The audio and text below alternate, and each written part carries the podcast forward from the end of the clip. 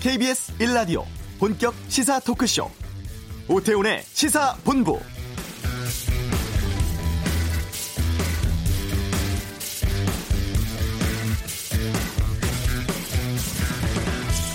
코로나19 국내 확진 환자가 어제 하루 242명 늘었습니다만 이 중에서 서울 구로구에 있는 한 콜센터에서만 90여 명이 확진 판정을 받았다고 하죠.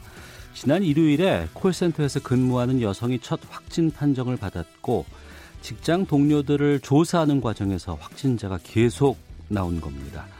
첫 확진자와 같은 층에서 근무하는 콜센터 직원이 모두 200여 명이어서 상당히 좀 우려가 되는 상황인데요. 이 콜센터 업무를 보면 직원들이 좁은 공간에 바짝 붙어 앉아서 장시간 전화 통화를 하면서 일을 하게 되죠.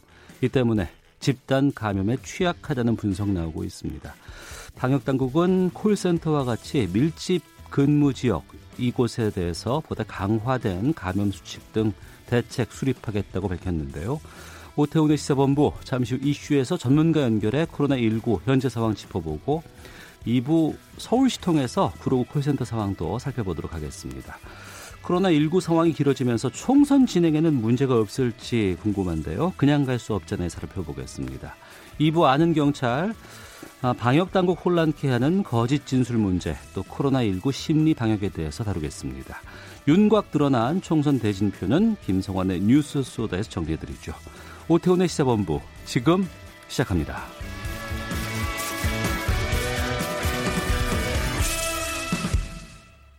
네. 서울 구로구의 콜센터에서 90여 명이 확진 판정을 받았습니다. 어, 서울 수도권에서 발생한 집단 감염 사례 중엔 최대 규모인데요. 살펴보겠습니다. 중앙대병원 감염내과의 정진원 교수를 연결하겠습니다. 안녕하십니까? 예, 안녕하십니까? 예. 서울 구로구 이 콜센터 어제 오늘 아침까지만 해도 60여 명, 근데 지금 90명 이상으로 좀 늘고 있는데 어떤 상황으로 보세요? 음, 일단 지금 관련자들을 검사를 계속하고 있으니까요. 예. 현재 발표된 확진자 이외에도 아마 추가로 확진자가 조금 더 생기지 않을까 음. 하는 생각을 하고 있고요. 네. 또 이제 그 당사자들뿐만 아니라 같이 거주하는 가족들도 같이 음. 검사를 하고 있기 때문에 네. 조금 더 환자들이 늘어날 것으로 예상을 하고 있습니다. 네. 선제적인 대응도 좀 중요할 것 같은데 이 콜센터 건물이 상당히 높더라고요. 뭐 십몇 층씩 되고 있고 또 다중 이용 시설도 함께 있는 공간이고 오피스텔도 있고 한데 이런 건물에는 어떤 조치가 취해져야 한다고 보세요? 어, 일단은 이 건물처럼 환자가 많이 이제 발생된 층을 포함하고 있어서요. 네. 이 아마 콜센터도 한 개 층이 아니라 여러 층을 사용하고 있어서 음. 이제 그 있는 빌딩 자체를 폐쇄를 한 걸로 알고 있고요. 예. 이런 기, 건물은 폐쇄를 하고 안에 이제 방역 조치를 시행을 하고 음. 또 관련자들은 일단 자가격리를 하, 시키고 있으며 또 필요한 이제 선별진료소를 설치를 해서 네. 거주자뿐만 아니라 자주 방문했던 방문자들도 조사를 해서 전부 검사를 지금 시행을 하고 있습니다. 예. 이렇게 집단 바, 감염 사태가 발생을 하게 되면 보건 당국의 이 질병 통제하기가 참 쉽지 않습, 쉽지 않은 상황 아니겠어요? 아 그렇죠. 어. 점점 이제 더 어렵게 만들고 당황하게 만드는 사건이죠. 예. 그러니까 같은 사무실을 사용하는 사람들에게도 감염 우려가 있지만 이 커다란 건물 자체도 어, 감염 우려가 있다는 게 좀 걱정인데 왜 이렇게 대규모 집단 감염이 코로나19에서는 발생하는 겁니까?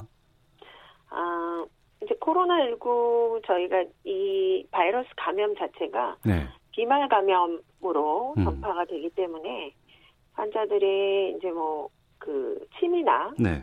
이제 콧물, 뭐 재채기 이런 거 하면서 나가는 비말이 묻은 음. 옷을 통해서 손이나 저희가 이제 직접 흡입을 할 수도 있겠지만 네. 그거보다도 뭐 엘리베이터 어. 또 문고리 이런 부분에 오염이 돼 있다면 예. 그런 부분을 이제 만지면서 내 코와 입, 눈 이런 곳을 다시 만지게 되면서 음. 감염이 발생을 할 수 있기 때문에 네. 같은 사무실이 아니더라도 이제 공동으로 사용하는 그런 오염된 곳이 있다면 어, 같은 건물 안에서도 감염자가 발생할 수 있, 수가 있습니다. 네. 그러니까 뭐 침방울이 튄다거나 이러한 인적 요인이 있을 수 있고 또 시설 요인이 있을 수가 있을 것 같은데 지금 보면은 그 이 콜센터 업종의 특수성 때문에 어, 이런 집단 감염의 우려가 크다라는 얘기가 나오고 있어요. 아무래도 좁은 공간에서 다양한 그 전화 통화를 많이 하는 이런 업종의 특성상 우려가 좀 커진 상황이죠. 아 그렇죠. 콜센터 근무 자체가 사무실 안에 이제 작은 책상이 여러 개가 네. 붙어서 같이 근무를 하시기 때문에 사실 사람과 사람 간의 거리가 굉장히 음. 가깝다고 볼 수 있습니다. 네. 또 하나는 사무실 자체의 환기도 좀 음. 요즘 빌딩 창문이 네. 환기가 그렇게 쉽게 되지 않는 공간들이 많이 있기 때문에 음. 더 이런 비말 전파가 잘 이루어질 수 있다고 볼 수 있겠습니다. 네. 엘리베이터와 같은 시설적인 측면도 좀 보겠습니다. 어, 감염에 의심되는 환자 아니면 확진자가 어, 엘리베이터 공간에서 뭐 기침을 한다거나 이랬을 경우에 아무도 없을 때 혼자 했을 경우에 나중에 다른 사람이 이 시설을 이용하게 되면 감염 우려도 계속되는 겁니까? 그러니까 저희가 뭐 기침으로 비말로 나오는 바이러스가 예. 일반적인 이런 뭐 플라스틱 엘리베이터 버튼이나 음. 금속성으로 된 그런 손잡이나 이런 곳에 묻어 있을 때, 네. 네, 뭐 길게는 뭐 며칠도 살아 있을 바이러스가 살아 있을 수 있다. 이제 어. 소독을 하고 닦지 않는 않는다면 예. 그럴 수 있다는 보고도 있습니다. 음. 그렇기 때문에 그 혼자 타고 오염을 시켰어도 바로 뭐 다 다음에 이용하시는 분들이 오염된 곳을 만지고 손을 씻, 잘 씻지 않고 그 손으로 호흡기를 만지면 감염이 당연히 될 수가 있습니다. 네. 지금 청취자 2867님께서 해당 콜센터의 직원이 지하철 1호선 이용했다고 하던데 저도 매일 이 지하철로 출퇴근하는 사람입니다. 지하철 안에서 다른 사람에게 감염됐을 우려도 있을까요? 불안합니다라고 어, 질문 주셨는데요. 사실은 이제 이런 바이러스가 들어있는 비말이 네. 얼마나 밀, 많은 그 많이 있느냐가 감염이 될 위험이 높게 만드는 건데요. 음. 이제 불특정한 이런 야외 공간, 네.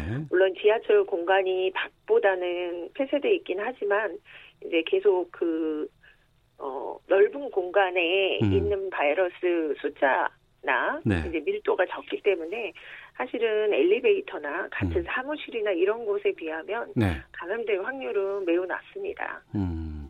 예, 그리고 마스크를 잘 착용하시고 예. 또손 씻기를 잘 하셨다면 음. 이렇게 이제 불특정 다수에서 감염될 확률은 훨씬 더 낮다고 보시면 됩니다. 네, 그 가장 최선의 방역은 개인적인 방역은 손 씻기 꼬박꼬박 잘 하고 잘 씻고 마스크 착용하는 것 이것이겠네요.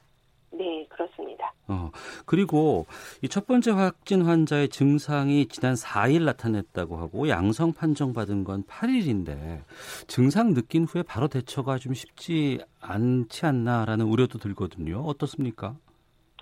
네. 그 음, 제가 생각하기에도 이제 이 콜센터 근무하시는 분의 직업 특성상 예. 이제 말을 많이 하시고 음. 이제 인후통 같은 증상이 평소에도 자주 생길 수 있는 직업 중에 하나라고 생각이 됩니다. 네. 그렇기 때문에 이제 본인도 이런 증상을 아 그거 코로나 바이러스 감염과 연관시키기 쉽지 않았을 것 같고요. 음. 또 하나는 어뭐 이런 발생된 지역을 방문했거나 네. 또는 뭐 그런 어 발생자가 많았던 뭐 예배에 참석했거나 이런 위험 인자가 지금 알기로는 뭐 본인이 그런 게 없다라고 한다면 네. 특히 이게 코로나 바이러스 감염과 관련됐다고 처음부터 생각하기는 쉽지 않았을 것 같고요. 어. 증상도 초기 증상은 이게 심하지 않기 때문에 환자분들이 이제 바로 진료소를 방문하기는 어려울 것 같습니다. 네.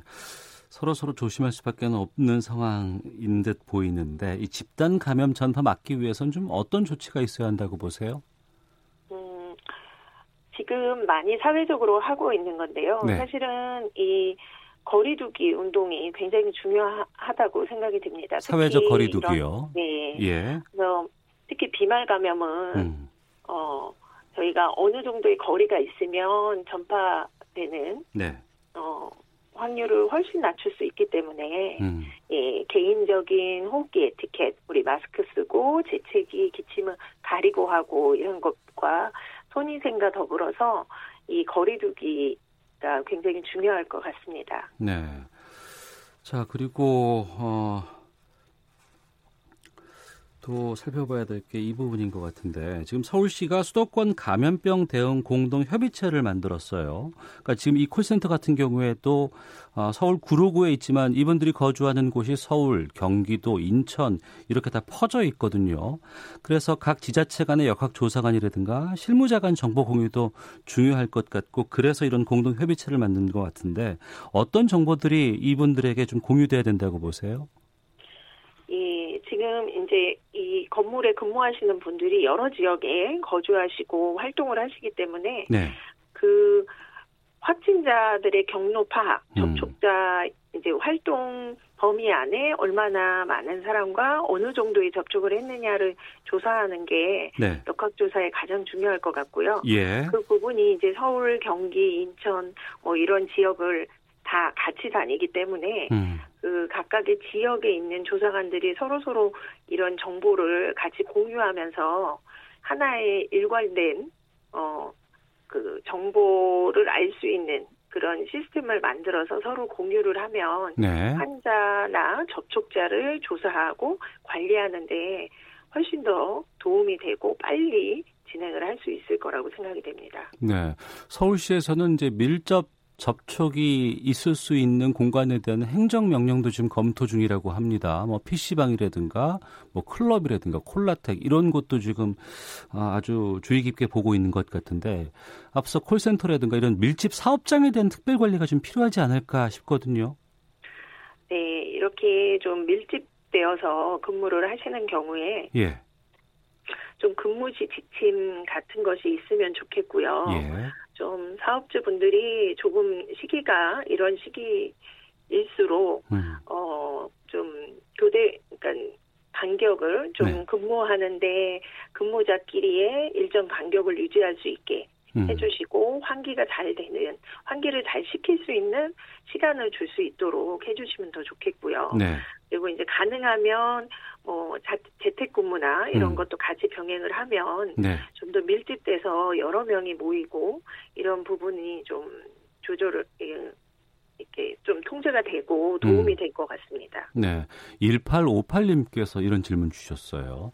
해당 콜센터 건물 맞은편에 있는 건물을 지난 8일에 방문을 했습니다. 감기 증상이 좀 심하게 있는데 저도 코로나 검사를 받아야 할까요? 이렇게 질문 주셨거든요. 맞은편에 있는 건물까지?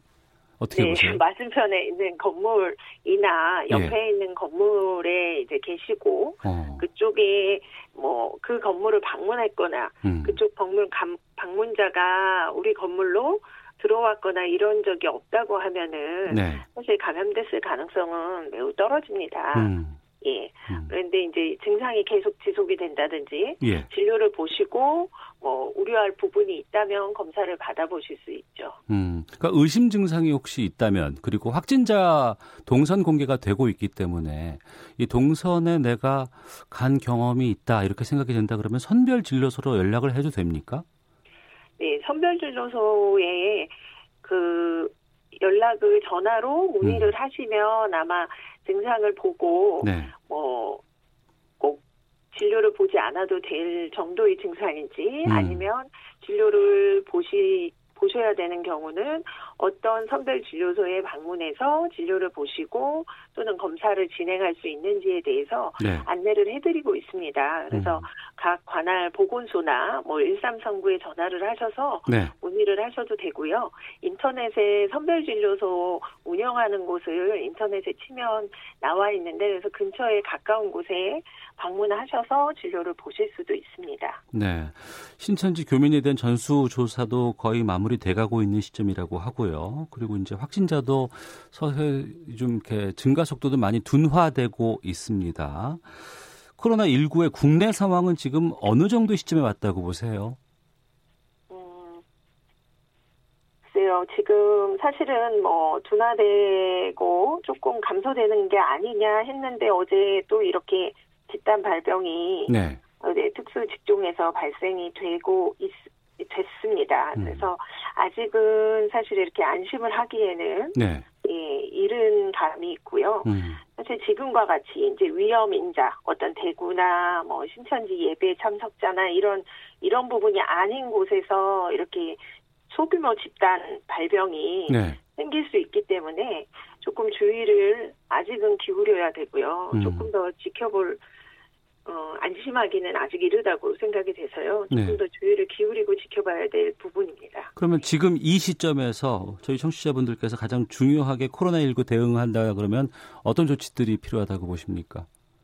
음, 일단 아직은 사람이 많이 모이는 아까 말씀드린 대로 그런 어, 그 밀접 접촉이 네. 가능한 그런 모임은 참가하셔야 되고요. 음. 사실은 그런 모임 자체를 지금은 어, 하지 않는 것이 좋겠습니다. 어, 어, 사회적 거리두기나 호흡기 에티켓 같은 걸 잘 지키시고요. 네. 그리고 너무 이제 불안 불안하시죠. 불안하시지만 예. 너무 예 그 불안해 하시지 마시고 음. 그 지켜야 될 거 잘 지키고 네. 또 증상이 있고 정 불안하시면 어디든지 선별진료소나 호흡기 안심진료소에서 진료를 보실 수 있기 때문에 음. 예, 진료를 보시면 됩니다. 네. 국립보건연구원에서 치료제 개발에 필요적인 코로나19 항체 탐지용 단백질 제작에 성공했다. 이런 보도가 나왔어요. 지금 많은 분들께서 이거 코로나19 치료제 나와야 되는 거 아니냐, 나오고 있나 궁금해 하실 것 같은데 단백질 제작에 성공했다는 것 이게 치료제가 곧 나올 수 있는 상황으로 이해를 해도 될까요? 아, 근데 모든 치료제들이 항바이러스 치료제들이 그런데요. 네. 치료제 개발에서는 뭐 저희가 흔히 말하는 수개월 이게 단시간이거든요. 이렇게 개발이 음. 금방 나올 거다라고 생각하지는 않습니다. 보통 이렇게 이제 그런 단백질 네, 뭐 개발이 돼서 발견을 해서 만들어져서 우리가 연구를 이제 한다라고 해도 네. 이게 사람에게까지 적용이 되고 치료약으로 실제 쓰이기까지는 훨씬 더 오랜 시간이 필요하기 때문에 네. 어, 이게 몇 달 안에 치료제가 나올 거라고 보기는 좀 어려운 상황입니다. 음, 백신도 마찬가지겠고요. 네. 어. 이 질문도 좀 드려보겠습니다. 중국 상황이 지금 최근에 나오는 거 보면 일정 정도 종식 수준으로 가고 있지 않나라는 얘기들 나오고 있거든요. 뭐 시진핑도 뭐 우한 방문한다고 하고 막 이러는데 우리가 중국처럼 뭐 종식 아니면 이런 조치가 나올 때까지는 어떤 것들이 필요하다고 보세요? 그럼 어떤 게 나오면 종식이라고 우리가 선언할 수 있겠습니까? 글쎄요, 종식이라고 선언을 하기에는 아직 뭐 그런 것까지 아직 바라보긴 좀 이른 것 같고요. 예. 이제 종식을 종식이 되기까지 우리가 노력해야 될 건 이제 그 이동을 좀 자제해 주시면 좋겠고요. 예, 예. 저희는 뭐 중국처럼 어. 뭐 어느 지역을 폐쇄하거나 이러지 않았기 때문에 예. 스스로 저희가 알아서 이제 꼭 필요한 부분이 아니라면 어 거주지 이동이나 이런 부분을 좀 자제해 주시면 음. 좋겠고 음. 예. 또 말씀드린 것처럼 여러 사람이 모여서 행, 음. 행하는 이런 모임이나 어떤 그런 어 무슨 학회나 뭐 네. 뭐 세미나나 이런 것들은 어 좀 미루어 주셨으면 하는 바람이 있습니다. 음. 다음 주까지 계약 연기가 돼 있는 상황입니다. 어, 한주 더 지켜봐야 될 것 같지만 지금 상황이라 그러면은 글쎄요, 뭐 한 23일쯤 계약 여기에 대해서도 좀 걱정이 많이 좀 나오곤 있는데 더 지켜봐야 할까요? 어떻습니까? 네, 네, 조금 더 지켜봐야 될 것 같고요. 예. 사실은 이제 뭐 학사 학생들 공부도 있고 그래서 무작 무작정 계속 연기를 할 수는 없는 입장이기도 한데 예. 이제 계약이 되면 저희가 이제 학교 계약과 더불어서 같이 많은 선생님들도 출근을 해야 되고 음. 뭐 뒤따르는 것들이 많이 있기 때문에 네. 사실은 뭐 섣불리 말하기는 쉽지 아이고. 않지만 아직은 조금 이번 주 다음 주까지는 좀 지켜봐야 될 것 같습니다. 네. 손 씻기 실천 잘 하고 사회적 거리두기 계속해서 좀 함께 해야 되도록 하겠습니다. 자, 중앙대병원 감염내과의 정진원 교수 연결해서 말씀 나눠봤습니다. 오늘 말씀 고맙습니다. 네, 네. 감사합니다. 네. 자, 이어서 교통 상황 확인하고 헤드라인 뉴스 듣고 돌아오도록 하겠습니다. 교통정보센터 김은하 리포터입니다. 네, 돌발 상황이 연이어 생기고 있는데요. 동부간선도로 성수분기점 방향 성동분기점에서 성수분기점 사이 1차로에서 추돌 사고가 나 군자교부터 밀리고요. 올림픽대로 잠실 방향 동작대교에서 반포대교 사이 1차로에서도 사고가 나 일대가 막히고 있습니다. 경부고속도로 부산 쪽인데요. 충청권 비룡분기점 부근 1, 2차로에서 작업을 하면서 일대 1km 구간에서 정체가 심합니다. 이전에 수도권에서는 한남에서 서초 사이가 막히고요. 서울요금소에서 죽전 사이 5차로와 갓길에서는 고장난 차를 처리하고 있어 주의를 하셔야겠습니다. KBS 교통정보센터였습니다. 이어서 라디오정보센터 연결해서 이 시각 주요 뉴스 듣겠습니다. 구로구 신도림동에 있는 콜센터 집단 감염 관련 확진자가 오늘 오전 10시 현재 93명으로 확인됐습니다. 서울시는 해당 콜센터 전 직원에 대해 자가 격리하도록 하고 민간 콜센터 417곳에 대해 긴급 전수조사에 들어갔습니다. 코로나19 집단 감염이 발생한 서울 구로구 콜센터 종사자 가운데 5명이 신천지 교인인 것으로 확인됐습니다. 이들은 진단검사 결과 모두 음성으로 확인됐습니다. 오늘부터 우체국에서도 마스크 구매 오보제가 적용됩니다. 공적 마스크 중복 구매 확인 시스템에 평소보다 많은 접속자가 몰리면서 오전 10시부터 1시간여 동안 접속이 지연됐습니다. 공정 마스크 판매처의 위치와 판매 수량 등을 실시간으로 알려주는 서비스가 열렸지만 일부 서비스는 접속자 폭주로 인해 접속이 안 되거나 최신 정보가 반영되지 않고 있습니다. 더불어민주당은 내일부터 비례연합정당 참여 여부를 묻는 전당원 투표를 실시합니다. 미래한국당은 국민의당 안철수 대표에게 통합을 제안했는데 안 대표는 곧바로 거절했습니다. 지금까지 헤드라인 뉴스 정원나였습니다.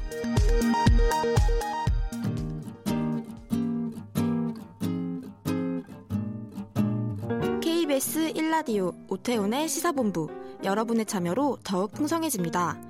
방송에 참여하고 싶으신 분은 문자 9730번으로 의견 보내주세요.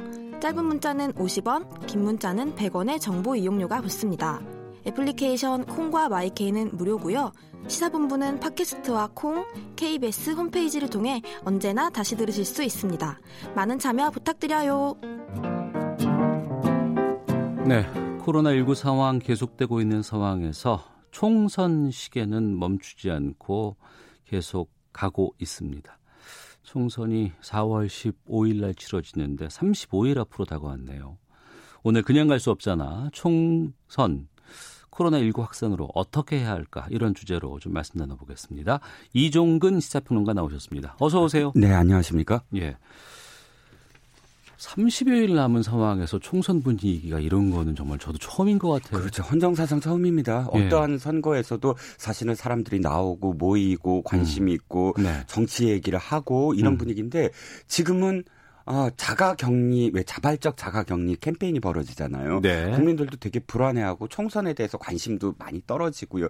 또 육, 지금 후보들도 사실 대면 조청을 못 하잖아요. 그러니까 그러니까 악수를 하고 이쪽에서는 소독약으로 뿌려드리는 그런 해프닝도 벌어지고 있는데 사실 이 분위기에서 가장 답답한 건 거대 야당 두 여, 여야 이렇게 봤을 때 30%가 음. 왜 물갈이를 했다고 하잖아요. 평균 예. 한쪽 뭐 20 몇 번 뭐 40 평균 잡아서 30%라고 한다면 그럼 30%는 신인 신인이 등장한 건데 음. 신인들 가슴이 더 속 타는 거예요. 이럴 때 이름을 알려야 되는 그런데, 절박함이 있는데 그렇죠. 그럴 수 있는 방안이 마땅치 없으니까요. 않군요. 어. 그러니까 신인들은 지금 발만 동동 구르고 있는 거죠. 왜냐하면 대선은 후보가 몇 명 안 되니까 네. 중앙 언론에서 다 집중을 해주지만 음. 총선은 각각 지역 언론이 아무리 있다고 하더라도 네. 제대로 이렇게 그 홍보가 안 되거든요. 음.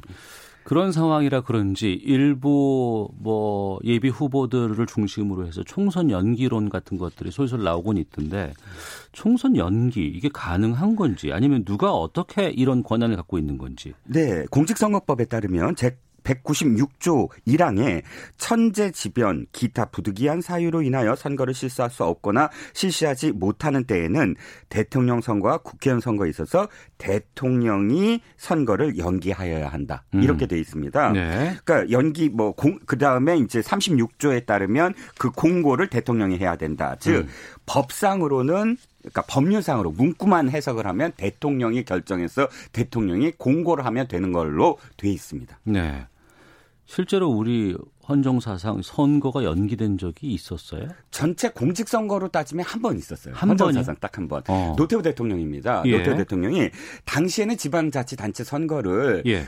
지방의회 의원 따로 따로 하고요. 또 음. 날짜가 단체장 어, 선거가 따로 있었어요. 네. 근데 노태우 대통령이 그때 사실은 민자당 합 3당 합당 민자당이 되게 내분도 많았고 음. 이 지지율이 굉장히 바닥이었거든요. 예. 그래서 단체장 선거를 연기하자. 어. 아, 이유는 이거예요. 한 해에 네 번 선거를 치러야 되는데 예. 너무 힘들지 않느냐. 음. 그래서 이제 야당이랑 계속 뭐뭐 뭐 싸우고 했지만 어쨌든 그때 한 번 연기를 했고요. 네. 그 외에는 사실 이게 굉장히 요즘 회자되는 게 이거 전쟁 때도 선거를 했다 이 얘기가 많이 나오는데 네. 한국 전쟁 6.25 전쟁 당시 52년도에 어 2대 대통령 선거와 3대 부통령 선거를 치렀어요. 아 대통령 선거를 전쟁 중에 치렀어요? 그때 이승만 대통령이 계엄 어. 선포하고 치른 선거입니다. 이게. 아. 글쎄요, 지금 뭐 그러면 총선 연기를 코로나 19 상황과 관련 빗대서 판단해 봤을 때 이게 음. 가능한 건지 아니면 오늘 어떻게 봐야 될까요? 아니 근데 아까 제가 문구상이라고 계속 강조한 게 이겁니다. 예. 이 지방자치단체 선거를 노태우 대통령이 연기했을 때 음. 어, 58명의 그때 의 단체장에 나오려고 했던 후보자들이 다 연명해서 헌법 소원을 냈어요. 위헌 네. 소송을 제기를 했어요. 아, 헌법 위헌 소송까지. 네, 위헌 소송을 제기했는데 당시 헌법재판소에서는 어, 받아들이지 않았습니다. 음. 받아들이지 않은 이유를 댔는데요. 네. 어, 바로 어, 여야 간의 합의가 있었다. 음. 즉, 이 집권 여당인 민주자유당과 제1야당인 민주당이 1년 7개월에 걸친 협상 끝에 네. 연기하기로 합의를 했거든요. 그래서 어. 헌법재판소는 여야가 합의가 있었다면 위헌인지 판단하지 않겠다. 음. 라고 해버렸어요. 예. 즉, 여야 합의가 없는 선거는 헌법 심판 대상이라는 뭐 결론도 음. 나올 수가 있죠. 즉, 다시 말씀드리면 대통령이 하기는 돼 있지만 네. 만약에 여야 합의 없이 대통령이 독단적으로 했다 그러면 어. 이건 헌법 심판 대상이 된다. 위헌 소송이 가능하다. 음. 뭐 결론은 다시 내겠지만 어쨌든 그렇게 예. 지금 어 헌법 어, 어 쟁점이 될 수 있다라는 상황입니다. 예. 그러니까 제 196조의 선거의 연기에 보면은 네. 국회의원 선거 연기의 권한은 대통령에게 있지만 네. 이게 대통령이 일방적으로 할 수 있는 건 아니고 네. 여야 합의 이 정도는 있어야지만 가능하지 않을까 이렇게 예상하면 되나요? 그렇죠. 헌법소소 헌법재판소의 판단은 그렇습니다. 그럼 지금 상황에서 여야 합의로 이걸 연기할 상황이 될까요? 아, 저는 거의 없다고 봅니다. 왜냐하면 네. 이제 사실 이런 재난을 유불리로 따져서는 안 되지만 어, 그럼요. 아, 예. 아, 그럼에도 불구하고 총선이라는 것을 어, 답친 정당이 있어서 총선은 사실 절체절명의 기회이거든요. 기회이자 네. 위기죠. 그랬을 때 어, 이 여당이 만약에 아, 음. 아, 지금 선거를 치르면 불리하겠다라고 한다면 거꾸로 네. 그건 야당한테 유리한 상황. 그렇죠. 이대로 네. 해석이 되는 거죠. 그러니까 예. 여야가 물론 전 국적으로 진짜 그 대구가 거의 그 광역 어 그런 그 도시들이 전부 대구 같은 사태다 그러면 그건 불가항력이겠지만 음. 그럼에도 불구하고 어쨌든 현재 시점 오늘의 시점에까지만 보더라도 네. 어이 여야가 합의를 할 가능성은 없어 보이거든요. 음. 그러니까 유불리를 따지자면 네. 한쪽이 유리하면 한쪽이 불리한 게임이 바로 총선이라는 게임이라고 생각을 한다면 그렇 때문에 현재로서는 여야 합의를 할 수 있는 그런 상황이 아니고요. 네. 한 말씀만 더 드리면 예. 어, 사실상 5월 29일이 국회의원의 임기 마지막 날입니다. 아. 그러니까 헌법에 적혀져 있어요. 예. 4년 임기라고. 예. 4년을 딱 따져보면 5월 29일이 마지막이거든요. 음. 그럼 그 이후에는 선거를 할 수가 없어요. 헌법상. 네. 그러면 어, 4월 15일에서 연기를 해봤자 5월 29일에 2주 전, 음. 2주는 가져야 되니까 5월 어, 15일까지는 해야 된다고 치면 한 달 정도의 연기인데 아. 5월달 상황이 어떻게 될지 그렇죠. 이거보다 네. 더 악화됐을지 예. 어떻게 합니까? 어. 그러니까 현재로서는 시기상으로도 사실 실익이 있느냐라는 판단도 할 수가 있겠죠. 여러 가지 상황을 고려한다고 하더라도 기껏해야 한 달 정도 연기밖에 못하는 상황인데. 그렇죠. 그런 우려까지 생각하면서 이걸 강행하기는 쉽지 않을 것 같고. 그러니까 불가측한 상황, 코로나 19라는 상황이 음. 굉장히 불가측한 상황이기 때문에 네. 더 악화가 될지 아니면 그나마 좀 진정이 훨씬 될지는 아직 모르는 상황이다. 알겠습니다. 뭐 여러 가지 예상도 나오지만 결론적으로는 지금 시점으로 본다 그러면 4월 15일 날 총선이 치러지는 건 큰 이변은 없을 것 같습니다. 네, 그렇습니다. 현재 그러면 그렇게 할 수밖에 없겠죠. 그러면 이제 어, 선거를 치러야 되는데 네. 지금 궁금한 게 네. 자가격리라든가 네. 뭐 확진 받고 뭐 이런 경우가 있고 지금 선별 진료소라든가 뭐 접촉을 피하기 위해서 상당히 많은 노력들을 기울이고 있잖아요. 네네. 근데 이럴 때뭐 확진자들 이런 분들 총선에 이 투표 행사를 해야 되는데 이거 어떻게 네. 투표할 수 있어요? 자, 우리나라는 사실 투표장에 직접 가서 선거하는 것을 기본 원칙으로 하고 있습니다. 예. 그런데 이제 여러 가지 어떤 그런 그 경우의 수 때문에 많은 또 다른 보완책들이 있어요. 어. 그, 그 우편 투표도 있고 또 사전 투표도 있고 거소 투표라는 것도 있는데 미국 같은 경우는 사전 투표를 거의 한 달 정도 합니다. 네. 1개월 정도 해요. 사전 어. 투표를. 워낙 땅덩어리도 넓고 또 일단 신뢰를 하거든요. 네. 그러니까 일단 어, 이 투표 투표 함에 대해서 신뢰를 하는데 우리는 이틀도 사실은 굉장히 처음에는 선관위에서 고민을 했어요. 음. 그러니까 먼저 투표한 투표 함에 대해서 불안한 거예요. 네, 관리가 잘 될수 아, 관리가 잘 될까? 이것도 예. 부정 투표할까? 근데 어쨌든 지금은 저희가 이제 이틀 정도의 그런 어떤 믿음은 이제 확보한 상태인데 음. 어, 선관위에서 이미 이것과 관련해서 많은 또 문의가 들어오니까 예. 답변을 했습니다. 어, 이 확진자분들이나 환자분들은 거소 투표를 할 수 있다. 즉 공직선거법상에 어, 신체 중대한 장애가 있어서 거동할 수 없는 사람, 병원, 요양소, 수용소, 교도소 또는 구치소에 기거하는 사람 또는 사전 투표소와 선거일 투표소에 가서 투표할 수 없을 정도로 멀리 떨어진 영내 또는 함정에서 근무하는 군인, 경찰 공무원 등은 거소 투표 신고가 가능하다고 합니다. 즉 먼저 신고를 하고 네. 그다음에 신고 후에 자기가 있는 곳에서 음. 그러니까 병실이라든지 이런 곳에서 투표를 한다는 얘기죠. 조금만 더 구체적으로 말씀을 드리면 선관위 발표에 따르면 코로나19 확진자가 어, 병원 요양, 수용소 등에 기거하거나 신체 중단 장애가 있어서 거동할 수 없는 사람의 이제 아까 그 법상 해당된다고 판단을 해서 네. 어, 오늘 24일에서 28일까지 거소 투표 신고를 하면 음. 신고서는 28일 오후 6시까지 구시군의 어, 장 단체 장에게 도착하도록 이제 우편으로 발송을 하면 되고요. 예. 거소 투표 대상자 여부는 병원에 입원 중인 사람은 병원장 또 생활치료센터에 격려 중인 분은 복지부 장관 등이 어, 확인을 거쳐서 대상자라고 판명이 나면 어. 이렇게 그 신고를 할 수 있다는 겁니다. 예. 한 가지만 더 붙이면 예. 저희가 아까 그 왜 연기 말씀을 한번 뭐 음. 했잖아요. 근데 예.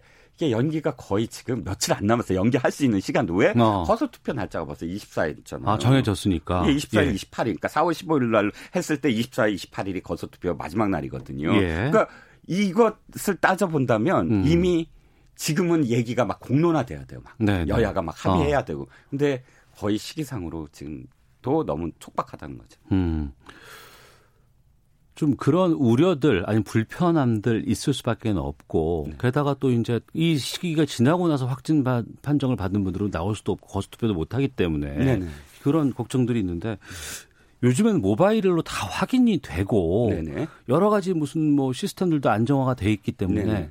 이런 선거는 좀 전자 투표로 하면 어떨까 뭐 이런 얘기들 참 많이 하는데 네 그렇습니다. 공법 학회에서는 이미 오래 전부터 네. 이이 모바일 투표, 그러니까 전자 투표에 대한 법적 근거에 세미에 대해서 세미나도 많이 열고 그래서 이미 법적 검토는 다 끝났다고 해요. 가능한 상황인가요? 그러면? 예, 법적으로는 법적으로. 뭐, 뭐 일부 이제 약간 법을 개정하면 되, 개정할 것만 좀 남아 있지만 어. 전혀 어, 근거가 없지 않고 충분히 가능하고요. 예. 기술적인 완성도는 우리나라 또 IT 뭐그 강국 아닙니까? 기술적 예. 완성도는 이미 다 검토도 다 끝났어요. 예.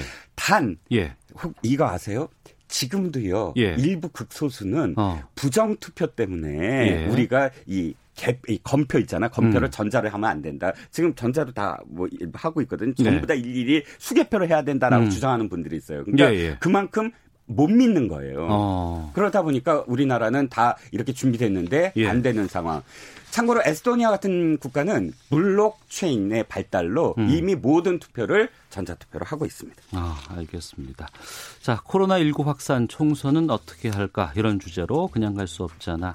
마치도록 하겠습니다. 이종근 시사평론가와 함께했습니다. 고맙습니다. 감사합니다. 예, 잠시 후 2부 구로 콜센터 집단 감염에 대한 서울시 대책 들어보고 아는 경찰 함께 하도록 하겠습니다. 김성환의 뉴스 쏘다 한 달여 앞으로 다가온 총선 대진표 살펴보겠습니다. 잠시 후 2부에서 뵙겠습니다.